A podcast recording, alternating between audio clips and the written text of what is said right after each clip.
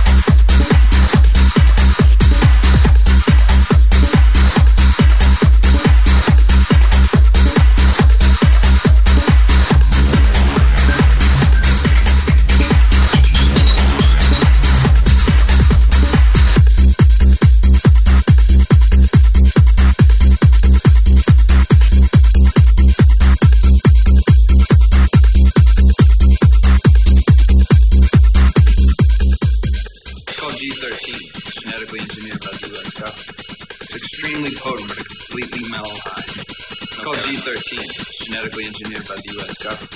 It's extremely potent but a completely mellow high. No paranoia. This is a Laris.